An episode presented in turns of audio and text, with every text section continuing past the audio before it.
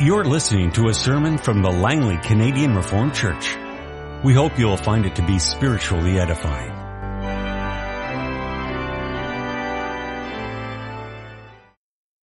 Our scripture reading is taken from Isaiah 40, the verses 12 to 26.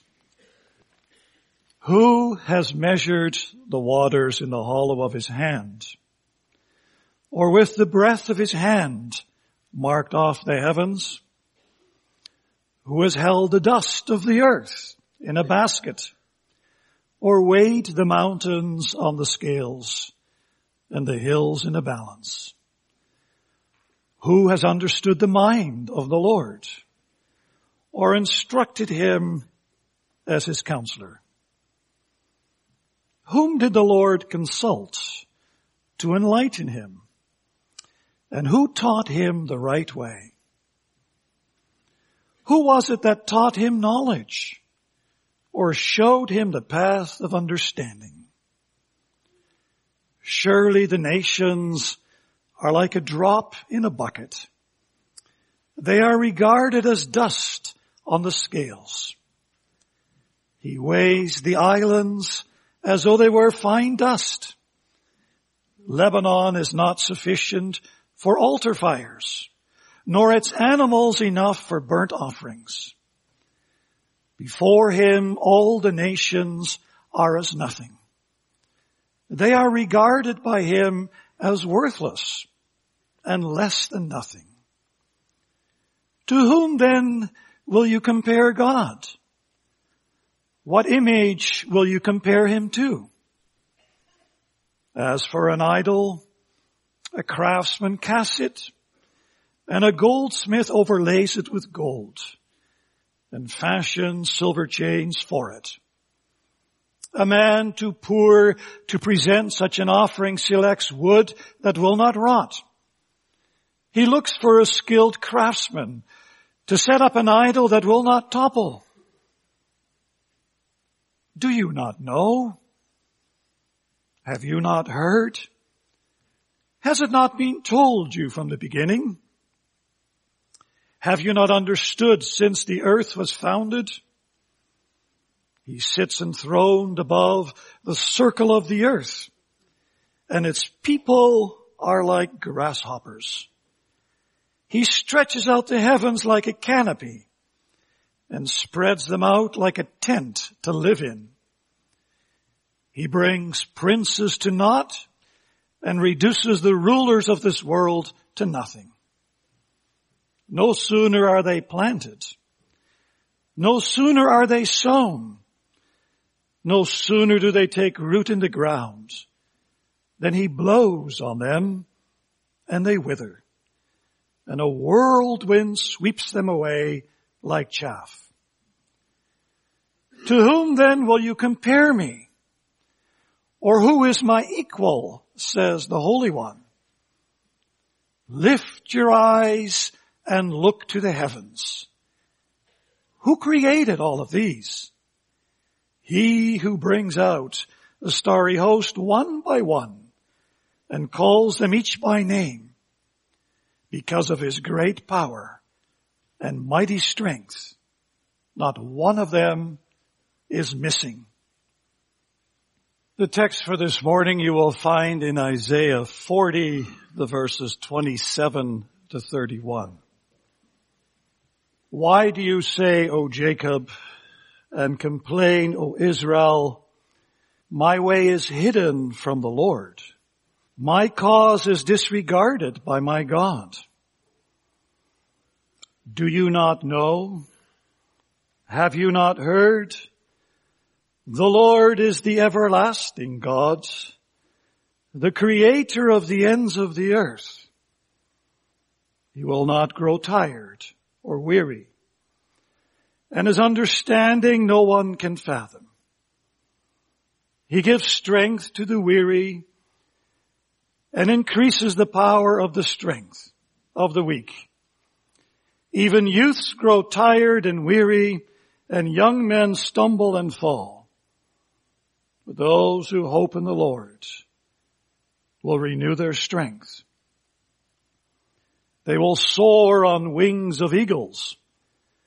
They will run and not grow weary. They will walk and not be faint. Beloved congregation of our Lord Jesus Christ, I made a little change in verse 31 of our text. Instead of the word hope, I'm using the word wait. You'll find that word wait in many other translations. It's also the translation I used in my own congregation, so that's the verb I'm using. Those who wait on the Lord. Waiting is difficult. I sometimes have to visit my family physician and I have an appointment for two o'clock and at quarter after three I'm still sitting in his waiting room. Waiting is difficult. Waiting is also difficult when the doctor has prescribed tests for you. Perhaps to see whether you have cancer or some other illness. Then you have to wait for the results of those tests. Waiting is difficult. And even the younger children among us know that waiting is difficult. Perhaps you're going to go on a holiday or something exciting is going to happen. It's going to happen two or three weeks, right? You have to wait. Ten more sleeps. Eight more sleeps, right? Waiting can be difficult. Waiting on the Lord is just as difficult, if not even more difficult. Waiting on His timing, His provision, His leading. When I made this sermon, I was ministering to a lady who's not a member of my congregation was a daughter of a member in my congregation. She had terminal cancer. Then she had been moved to Laurel Place in the hospice. And she was ready to go home to be with the Lord. Already at the beginning of her stay in Laurel Place. But it took another 10 or 11 weeks before the Lord answered her prayer and took her home. Waiting on the Lord, on His timing and on His provision can be very difficult. Waiting in general can make you tired can make you frustrated, can make you anxious. And waiting on the Lord can do the same. And in addition, when you have to wait on the Lord longer than you would like to, you sometimes may get the feeling that the Lord has forgotten you that the Lord is no longer paying attention to you. That your plans and your desires do not really interest Him. And when that is the case, you run the risk that you begin to judge God by the narrow moment of your own experience that you begin to shrink God to the parameters of your own consciousness and that you're ready to throw in the towel and call it quits. Yet learning to wait on the Lord is important. Because life is a journey. A journey to the new heaven and the new earth. And sometimes that journey can take long. To be sure, measured by the standards of eternity, it's only a blip on the radar screen. But measured by the standards of time, that journey can sometimes be long. And on that journey, that long journey, we have to do a lot of waiting. And moreover, learning to wait is important because life ultimately is not about us. Our plans and our desires, but life really ultimately is about God, His plans and His desires.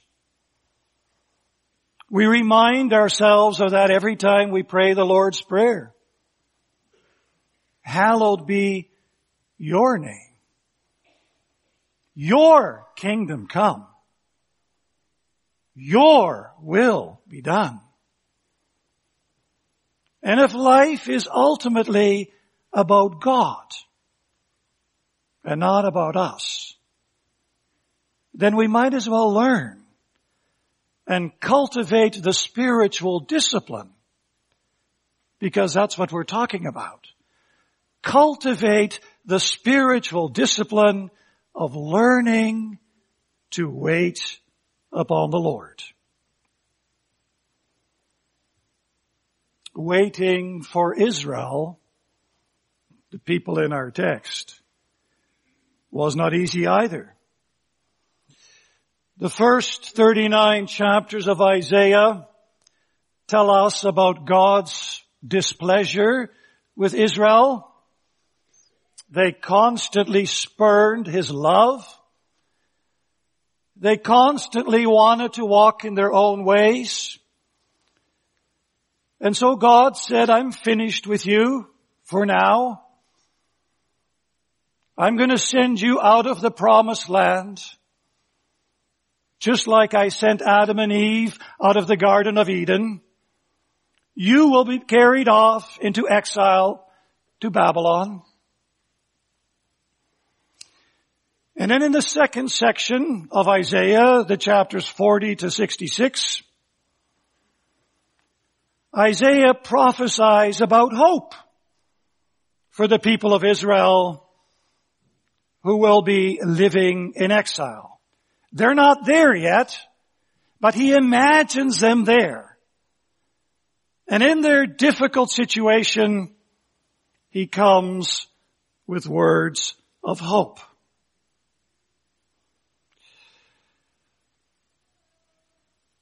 they would be sent into exile for 70 years.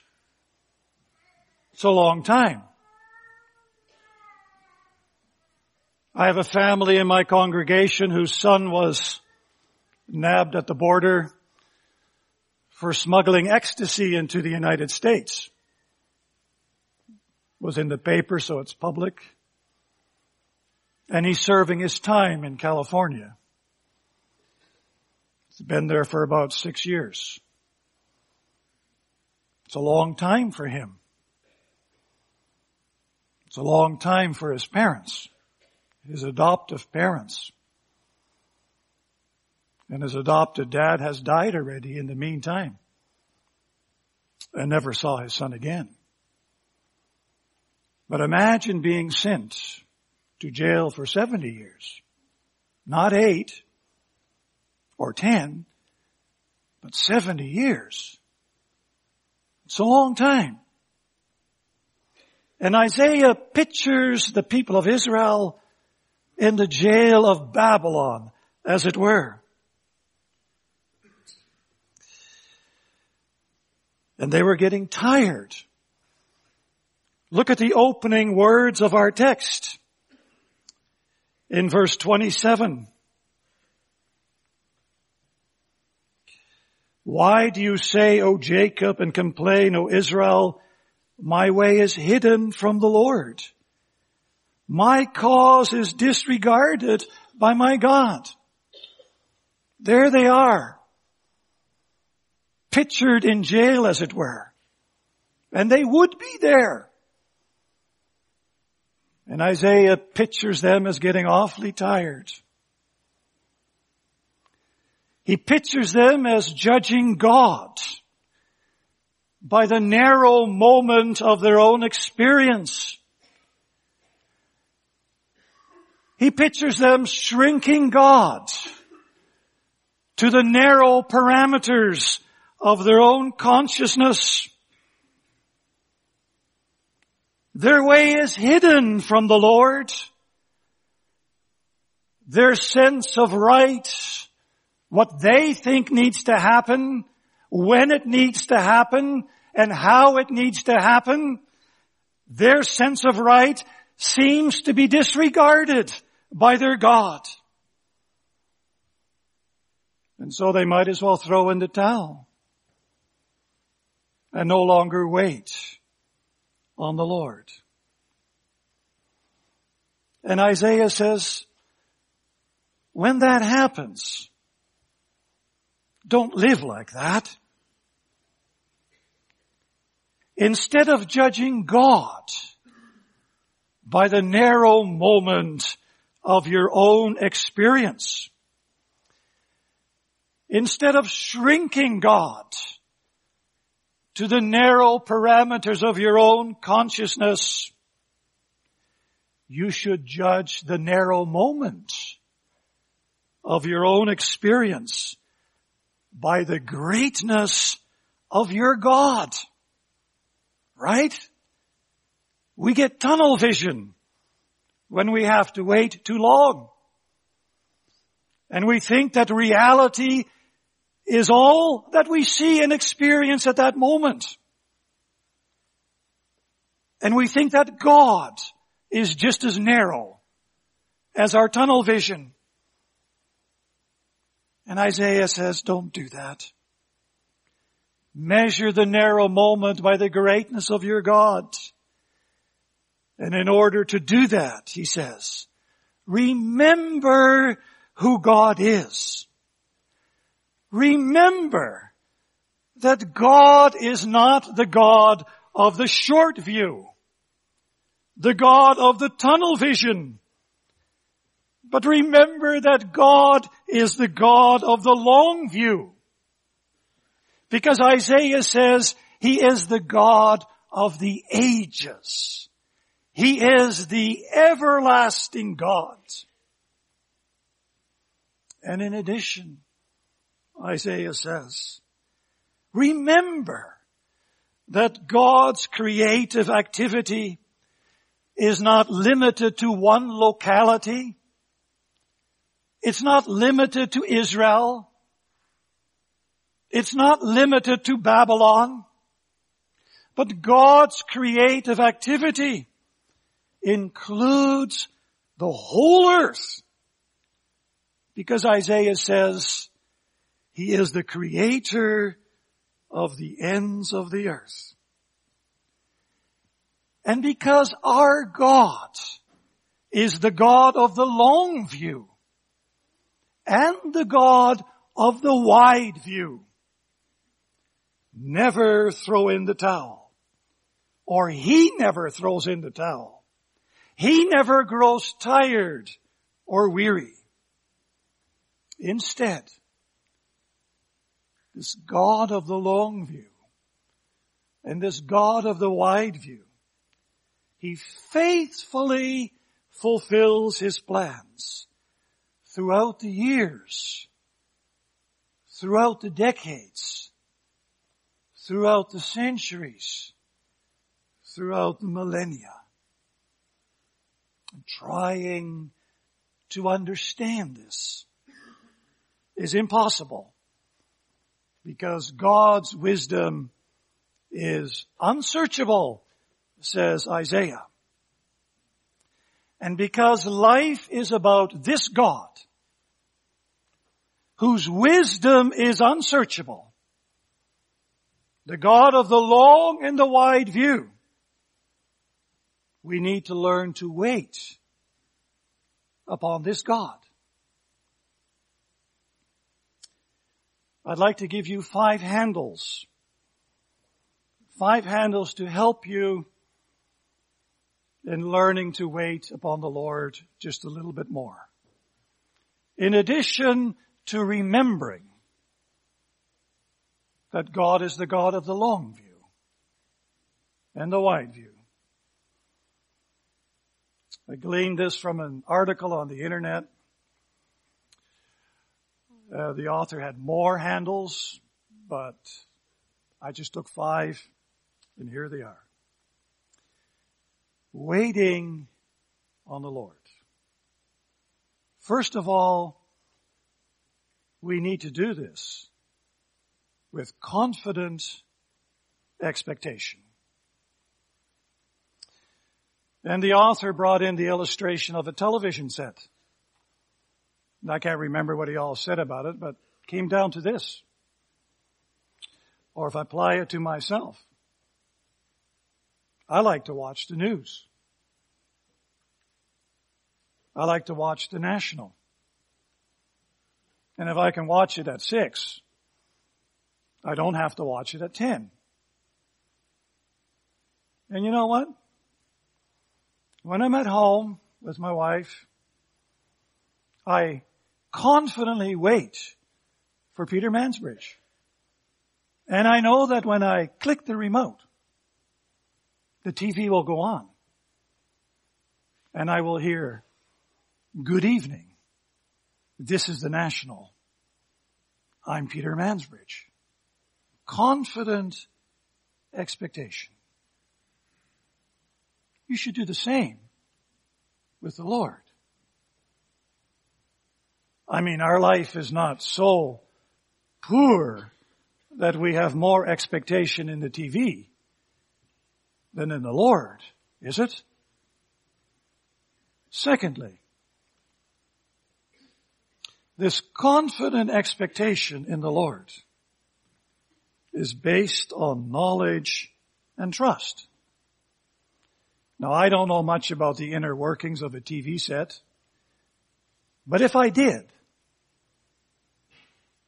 then my confident expectation that it would go on at six o'clock and the news would be on at a certain channel that I turn it to is based on my knowledge of technology, my knowledge of electricity, my knowledge of the inner workings of a TV. Likewise, your confident expectation in the Lord is based on your knowledge of the Lord. And we've seen already. He is the God of the long view. Never shrink him to your own tunnel vision. He is the God of the wide view. He is the Lord. I am who I am. I am always with you. Emmanuel, God with us. The verses preceding our text, all the nations are like a drop in a bucket for him.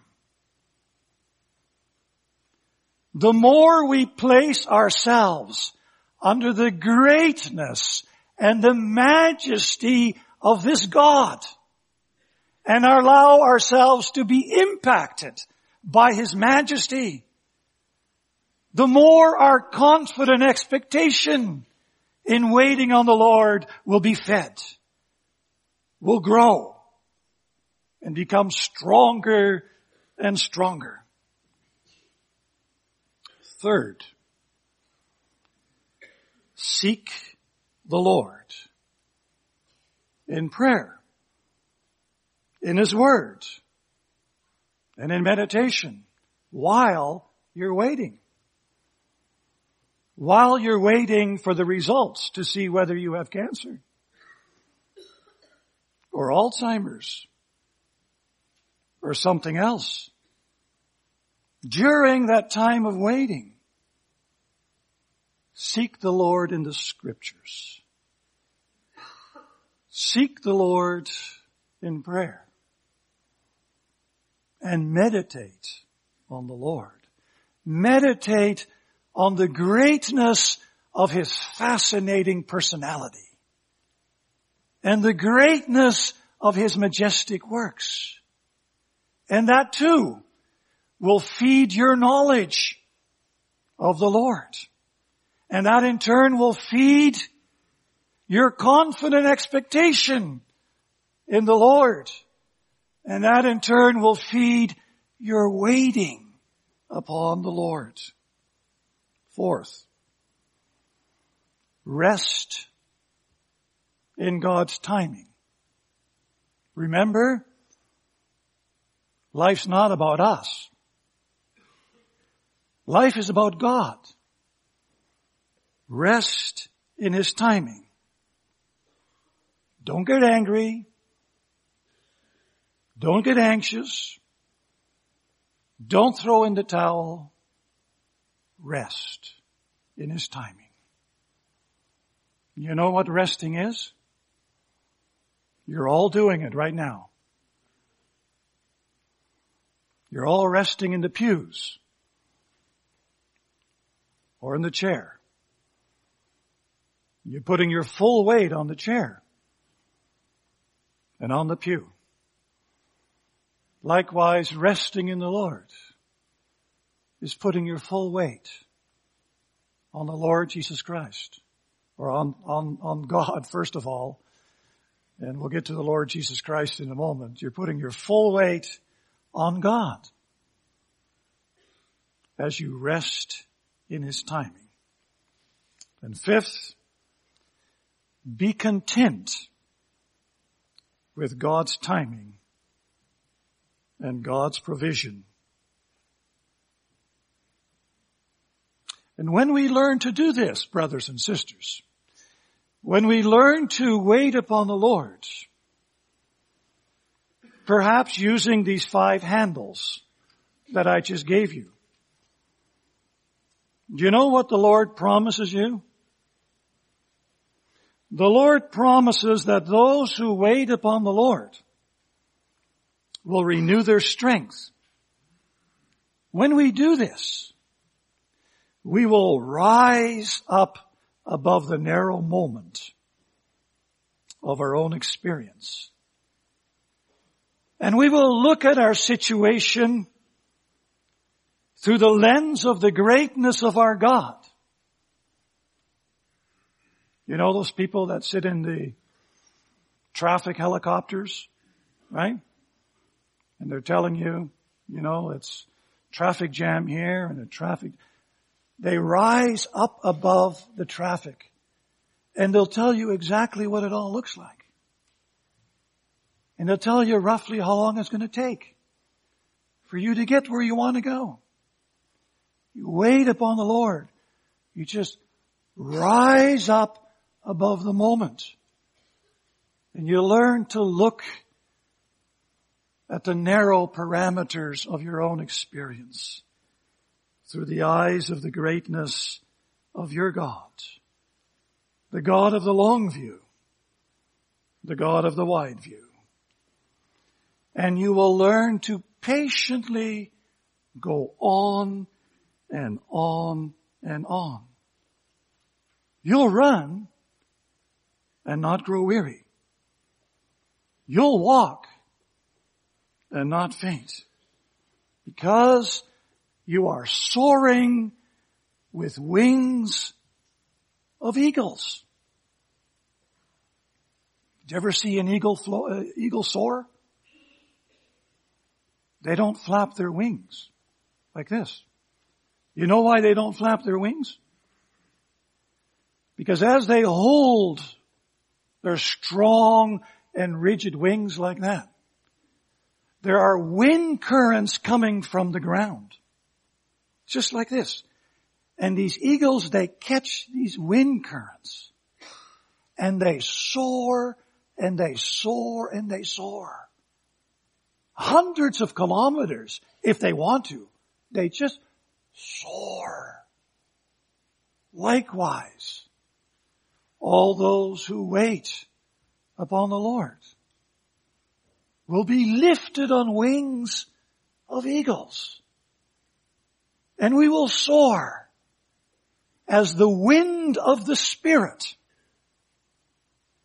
carries us forward from day to day, week to week, month to month, and if need be, year to year.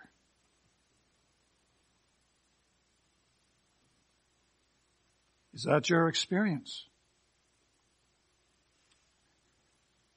Are you waiting on the Lord? Is of course the first question. Maybe we're not even waiting on the Lord. Well, are you? And if you are waiting on the Lord, how are you doing that? And thirdly, as you were listening to this message, how was God speaking to you?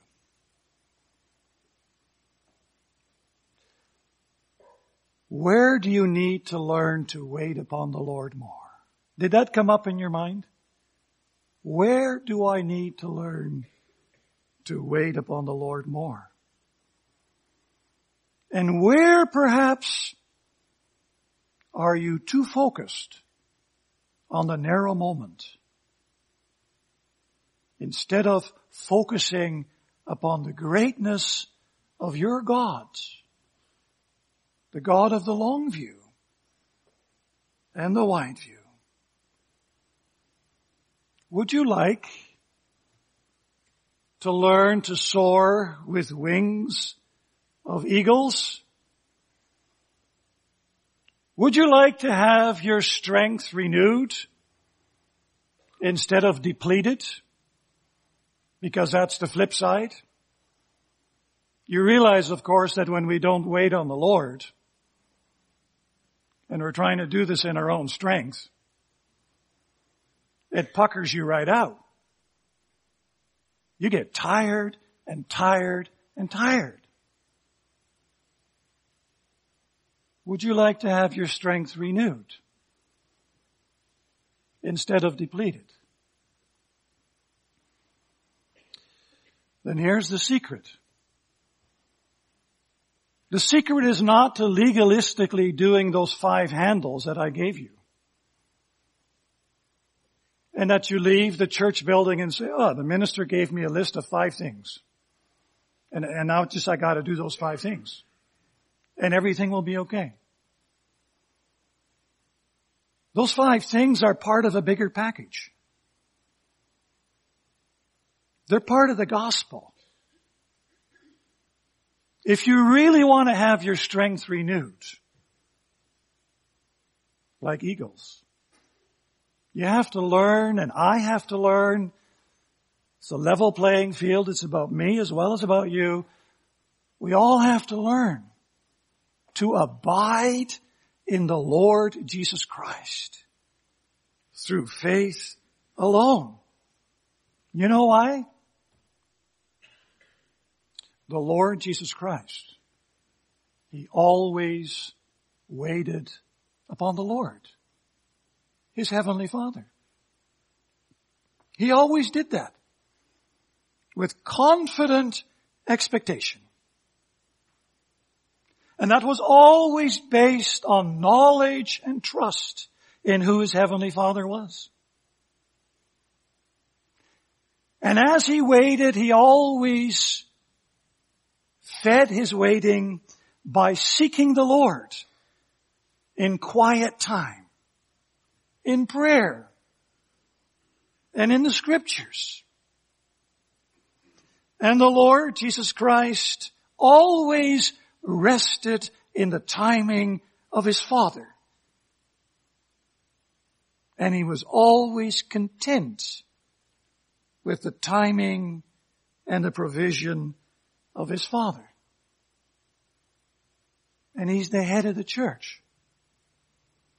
He's the mediator of the covenant.